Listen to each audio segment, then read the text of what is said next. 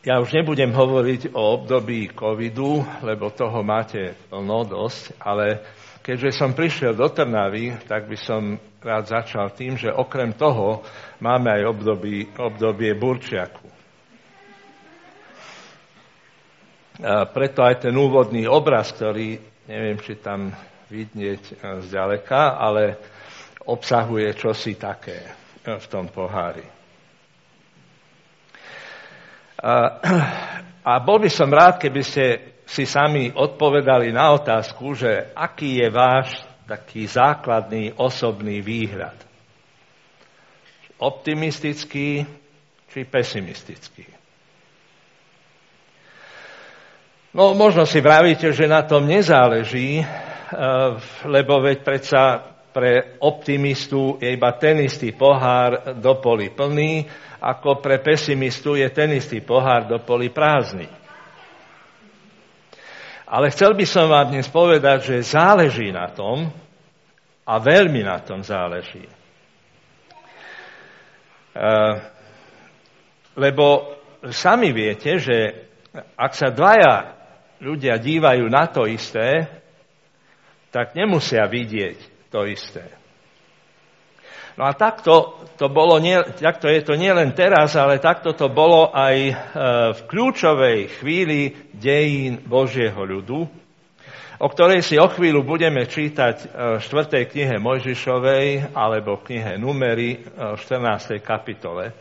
Takže ak máte Biblie, tak si ich otvorte alebo pohľadajte tento text. V 4. knihe Mojžišovej 14. kapitola. A zatiaľ ja trošku tak uvediem ten historický kontext.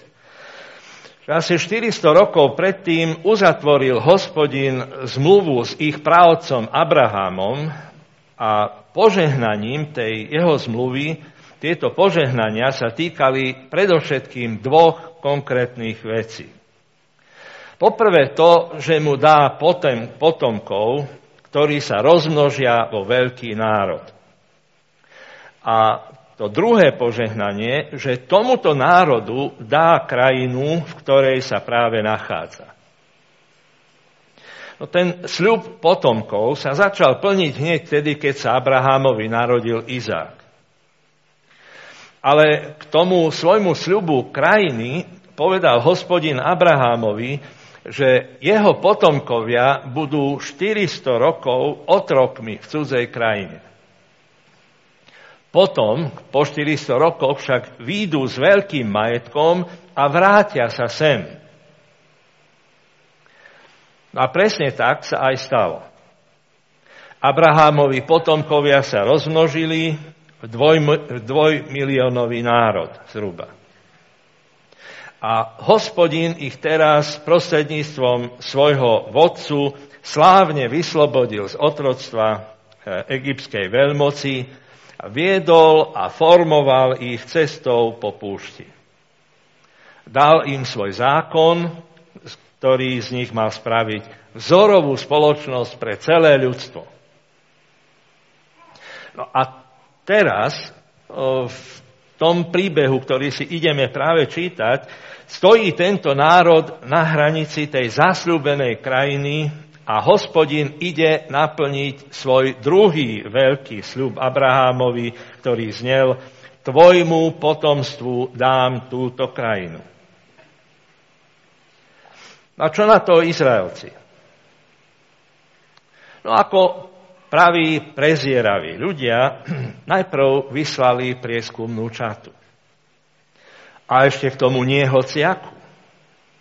Z každého izraelského kmeňa ju tvorilo jedno knieža. A títo urobili dôkladný prieskum.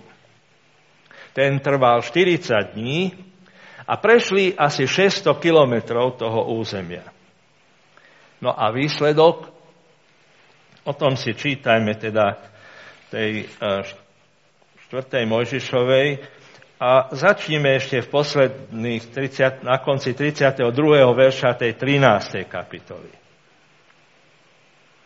Vraveli tí vyzvedači, ktorí sa vrátili, krajina, ktorú sme preskúmali, je krajina požierajúca svojich obyvateľov. Všetok ľud, čo sme tam videli, má vysoký vzrast. A videli sme tam aj obrov a medzi nimi aj synov Anáka. Pripadali sme si ako kobylky a takí sme sa iste zdali aj im. V tú noc celá pospolitosť začala kričať a ľud nariekal. Všetci Izraeliti reptali proti Mojžišovi a Áronovi a celá pospolitosť im vyčítala. Kiež by sme boli radšej pomreli v Egypte alebo tu na púšti. Kiež by sme boli vtedy pomreli. Prečo nás hospodin vedie do tej krajiny? Aby sme padli mečom a aby naše ženy a deti sa stali korisťou? Nebolo by nám lepšie vrátiť sa do Egypta? Navzájom si vraveli, vyberme si vodcu a vráťme sa do Egypta. Vtedy Mojžiš a Áron padli na tvár pred celou zhromaždenou pospolitosťou Izraelitov. Jozua, syn Núna a Káleb, syn Jefunea, dvaja z tých, čo preskúmali krajinu, roztrhli si rúcho a celej pospolitosti Izraelitov povedali – Krajina, ktorú sme prešli a preskúmali, je krajina mimoriadne dobrá. Ak nám bude hospodin priaznivo naklonený, dovedie nás do tej krajiny a dá nám ju. Je to krajina oplývajúca mliekom a medom. Len sa nebúrte proti hospodinovi. Nebojte sa ľudu tej krajiny, lebo ho zjeme ako chlieb. S nami je hospodin, no ich nechránia ich bohovia. Nebojte sa ich. Celá pospolitosť kričala, aby oboch ukameňovali. Čo na to hospodin? 22. verš. Nikto z mužov, ktorí videli moju slávu a moje znamenia, ktoré som konal v Egypte i na púšti, no napriek tomu ma aspoň 10 krát pokúšali a neposlúchali ma. Ten neuvidí krajinu, ktorú som slúbil pod prísahou ich otcom. Neuvidí ju nikto, kto ma znevažuje. No svojho služobníka Káleba, pretože bol v ňom iný duch a bol, by, bol mi bezvýhradne oddaný, uvediem do krajiny, do ktorej už vstúpil a jeho potomstvo ju dostane do dedičstva. Údolí bývajú Anákovia a Kanánčania, preto zajtra sa obráťte a vydajte sa na cestu púšťou k Červenému moru. Vtedy hospodin povedal Mojžišovi a Áronovi, dokedy budem trpieť túto zlú pospolitosť, čo proti mne ustavične repce. Dosť som sa napočúval reptania Izraelitov proti mne. Povedz im, ako žijem, znie výrok hospodina, naložím s vami tak, ako ste o tom predo mnou hovorili. Na tejto púšti popadajú mŕtvoli vás všetkých spočítaných starších ako 20 rokov, čo ste reptali proti mne. Ani jeden z vás nevojde do krajiny, pre ktorú som pod prísahou zodvihol ruku, že v nej budete bývať, okrem Káleba, Jefuneovho syna a Jozú, Núnovho syna. No vaše deti, o ktorých ste vraveli, že sa stanú korisťou, tie do nej uvediem a spoznajú krajinu, ktorou ste vy pohrdli. Vaše mŕtvoly však padnú na tejto púšti. Vaši synovia budú 40 rokov pastiermi na púšti. Budú pikať za vašu smilnú nevernosť, kým vaše mŕtvoly zostanú na púšti. Ako ste 40 dní skúmali krajinu, rok sa bude počítať za deň. 40 rokov budete pikať za svoje neprávosti, aby ste spoznali môj odpor. Ja, hospodin, som to povedal a tak urobím celej tejto skazenej pospolitosti, ktorá sa vzbúrila proti mne. Na tejto púšti zahynú. Muži, ktorých Mojžiš poslal preskúmať krajinu, tí, čo po svojom návrate popudili celú pospolitosť, aby reptala, pretože o krajine rozširovali živé správy a krajinu zlomyselne ohovárali, náhle zomreli pred hospodinom. Spomedzi tých, čo išli preskúmať krajinu, zostali nažive len Jozu, syn Núna a Káleb, syn Jefunea. Keď Mojžiš oznámil tieto slova všetkým Izraelitom, ľud sa veľmi zarmútil. Včas ráno stali, vystúpili na temeno vrchu a povedali, sme tu, vystúpme na miesto, o ktorom hovoril hospodin. Zhrešili sme. Mojžiš im však povedal, prečo prestupujete príkaz hospodina? To sa vám nepodarí. Hospodin nie je medzi vami, preto nevystupujte, aby vás nepriatelia neporazili. Veď tam budú proti vám Ama, Amalekovia, Kanánčania a vy padnete ich mečom. Pretože ste sa odvrátili od hospodina, hospodin nebude s vami. Oni sa však napriek tomu odvážili vystúpiť na temeno vrchu. Ani archa hospodinovej zmluvy, ani Mojžiš sa však z tábora nepohli. A Malekovia a Kanánčania, ktorí bývali na tom pohorí, zostúpili, byli ich a rozháňali až po chormu. Všetko zmábrali. Zľakli sa nepriateľov a nedôverovali hospodinovi, že svoj sľub naozaj splní. Pohár hospodinovej trpezlivosti pretiekol. Vidíte? Dvaja. A dokonca aj dvanácti robia to isté, ale nie je to to isté aj keď sa dvanácti dívajú na to isté, nevidia to isté.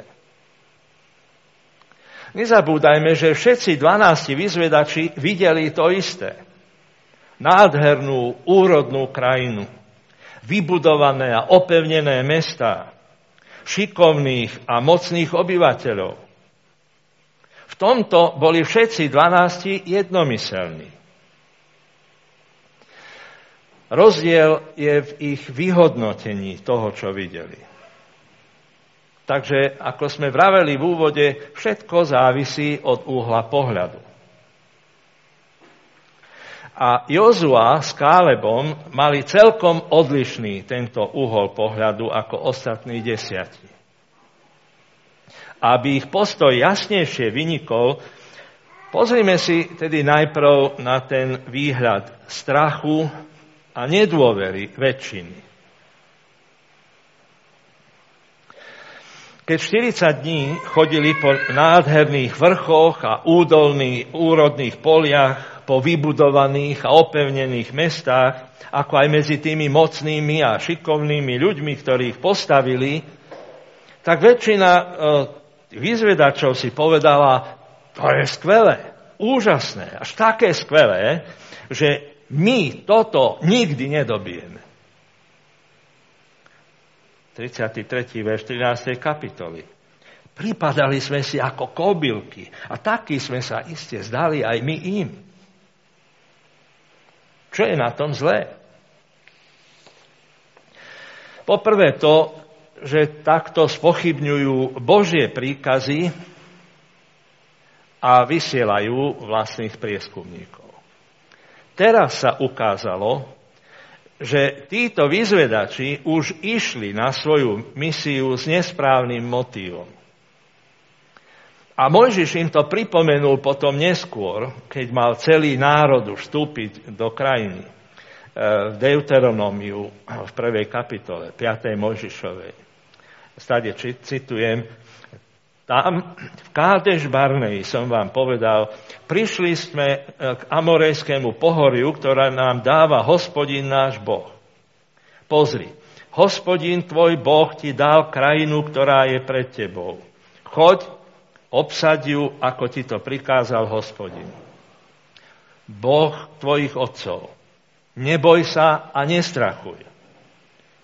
Vtedy ste všetci pristúpili ku mne s návrhom, pošlime najprv mužov, ktorí preskúmajú krajinu a podajú nám správu.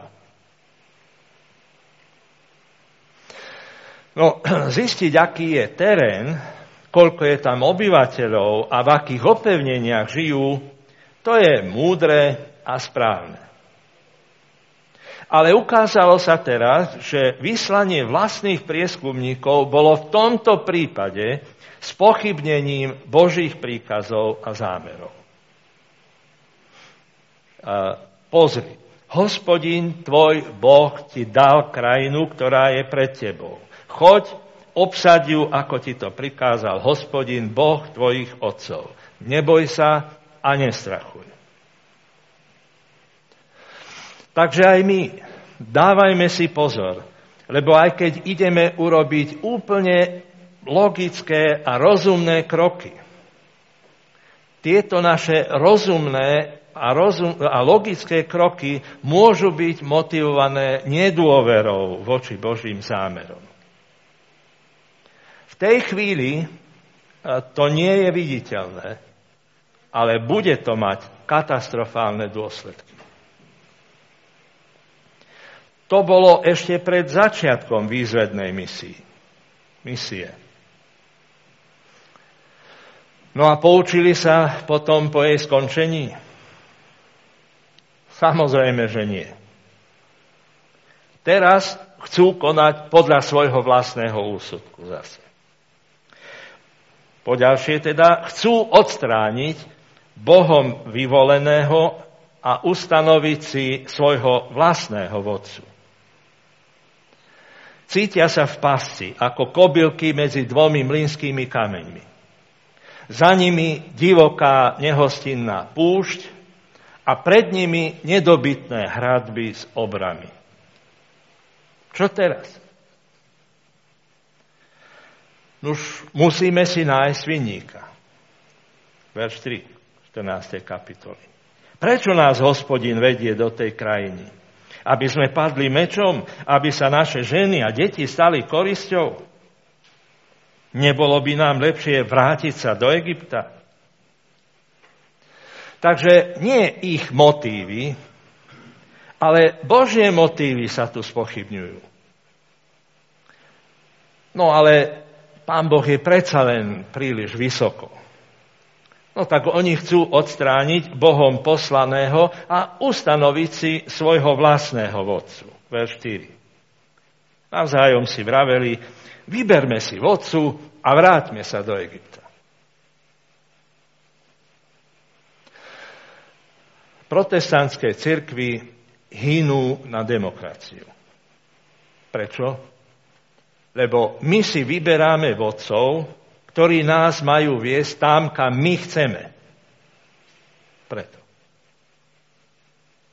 A nastáva tu zlomová chvíľa.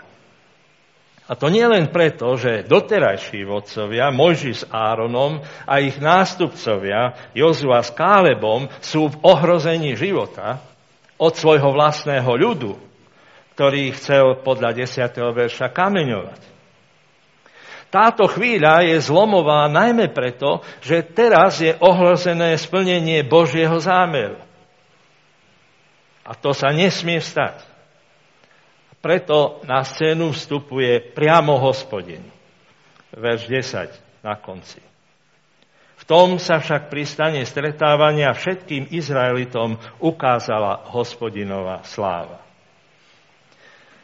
A odrazu tým je všetko inak. O tomto Božom vstupe a Mojžišovom príhovore by sme si mali povedať niekedy inokedy viacej. Len teraz si pripomeňme, že zjavenie sa Božej slávy nie je pre ľudí vždy slávne. No, ale dúfajme, že po tomto sa už Izraelitom schladia hlavy a prídu k rozumu. Lenže dúfame márne. Lebo títo ľudia sa vzoprú Božím príkazom a konajú podľa svojho vlastného úsudku. Najprv sa zdá, že konečne im došlo. Verš 49. Keď Mojžiš oznámil tieto slova všetkým Izraelitom, ľud sa veľmi zarmútil. A nie len to, teraz chcú rýchlo všetko napraviť. Verš 40. Včas ráno stali, vystúpili na temeno vrchu a povedali, sme tu, vystúpme na miesto, o ktorom hovoril hospodin. Zhrešili sme. Tak predsa sa len končí katastrofa happy endom. Ešte stále nie. A to preto, že do závozu či do bahna sa dostaneme sami, ale von sa za vlastné vlasy, no ja ich veľa nemám, ani za šnúrky svojich topánok nevieme vyťahnuť. Preto im Možiš hovorí v 41. verši, prečo prestupujete príkaz hospodina? To sa vám nepodarí. Hospodin nie je medzi vami, preto nevystupujte, aby vás nepriatelia neporazili. Oni si však nedali povedať a tak aj dopadli. Veru zrejme aj na základe takýchto udalostí potom neskôr múdry kráľ Šalamún napísal, že keby si blázna aj rozdrvil toľkom v mažiari, neuhne od, jeho, od neho jeho bláznovstvo. No a my z písma vieme, že blázon to nie je ten, ktorý nemá rozum pri sebe, ale blázon je ten, čo nemá Boha pri sebe. No a v týchto okolnostiach, týchto istých okolnostiach, s týmito istými skúsenosťami, tu však vystupuje jeden človek úplne inak. Ako je to možné? No tak, že tento človek má úplne iný uhol pohľadu. A tento jeho výhľad je výhľadom nádeje, pretože má srdce dôvery. A tento výhľad nádeje a srdce dôvery to je viac ako iba prirodzený optimizmus. Ako sa on k tomuto inému výhľadu dopracoval? Takže keď boli ostatní nepolepšiteľní pesimisti, tak Káleb bol jednoducho nenapraviteľný optimista? Alebo či on absolvoval zo pár kurzov dianetiky, či pozitívneho myslenia, ktoré ho naučili za každých okolností a za každým ohrozením vidieť príležitosť niečo získať, či postúpiť vyššie. Nebolo to nič z toho. Izraeliti nechápali a nedôverovali, že ten istý Boh, ktorý sa zaviazal svojou prísahou ich právcovi Abrahámovi, tak ten istý Boh, ktorý zachoval ich otcov pri živote, pri živote prostredníctvom Jozefa v Egypte a ktorý aj ich osobne vyslobodil z otroctva prostredníctvom Mojžiša, ten dokáže splniť svoje zámery až do konca. Ale boli tam dvaja, ktorí nezaváhali a postavili sa, aj keď všetci ostatní cúvli. Šiestý verš. Jozua, syn Núna a Káleb, syn Jefunea, dvaja z tých, čo preskúmali krajinu, roztrhli si rúcho a celej pospolitosti Izraelitov povedali, krajina, ktorou sme prešli a preskúmali, je krajina mimoriadne dobrá ak nám bude hospodin priaznivo naklonený, dovedie nás do nej a dá nám ju. Kálebov optimizmus sa neopieral o sílu pozitívneho myslenia. Jeho optimizmus sa opieral o spolahlivosť Božích sľubov a skúsenosti s jeho doterajšou e, starostlivosťou. Preto to nebol len optimizmus. Ale bolo to nielen viacej ako prirodzený optimizmus, bolo to aj viac ako iba jeho túžby. Všimnite si, že Káleb nezľahčuje sílu a opevnenia nepriateľa. Ani nezaujal taký postoj, že snáď, možno, dúfajme. On všetko stavil na jednu kartu. Verš 8. Ak nám bude hospodin priaznivo naklonený, dovedie nás do tej krajiny a dá nám ju. Ale toto je víťazná karta. Lebo hospodin nás dovedie do tej krajiny a hospodin nám ju dá. To nie je iba túžba. Hospodin sa takým dokázal už v dejinách ich predkov, ale aj v ich osobnej, nedávnej skúsenosti. Takže všetci dvanácti vyzvedači videli to isté, len desiati to, čo videli, zrovnávali s vlastnými silami a schopnosťami, no a preto nemohli urobiť nič iné, ako trúbiť na ústup. A tak je to vždy, keď ľudia sú veľkí a Boh je malý. Jozua s Kálebom však to, čo videli, zrovnávali s tým, čo vedeli o hospodinovi a preto nemohli urobiť nič iné, ako trúbiť do útoku. Tak je to vždy, keď Boh je veľký a ľudia malí. A preto jemu Boh, sám Boh vystavil v 24. takéto vysvedčenie. No svojho služobníka Káleba, pretože bol v ňom iný duch, a bol mi bezvýhradne oddaný, uvedien do krajiny, do ktorej už vstúpil a jeho potomstvo ju dostane do vlastníctva.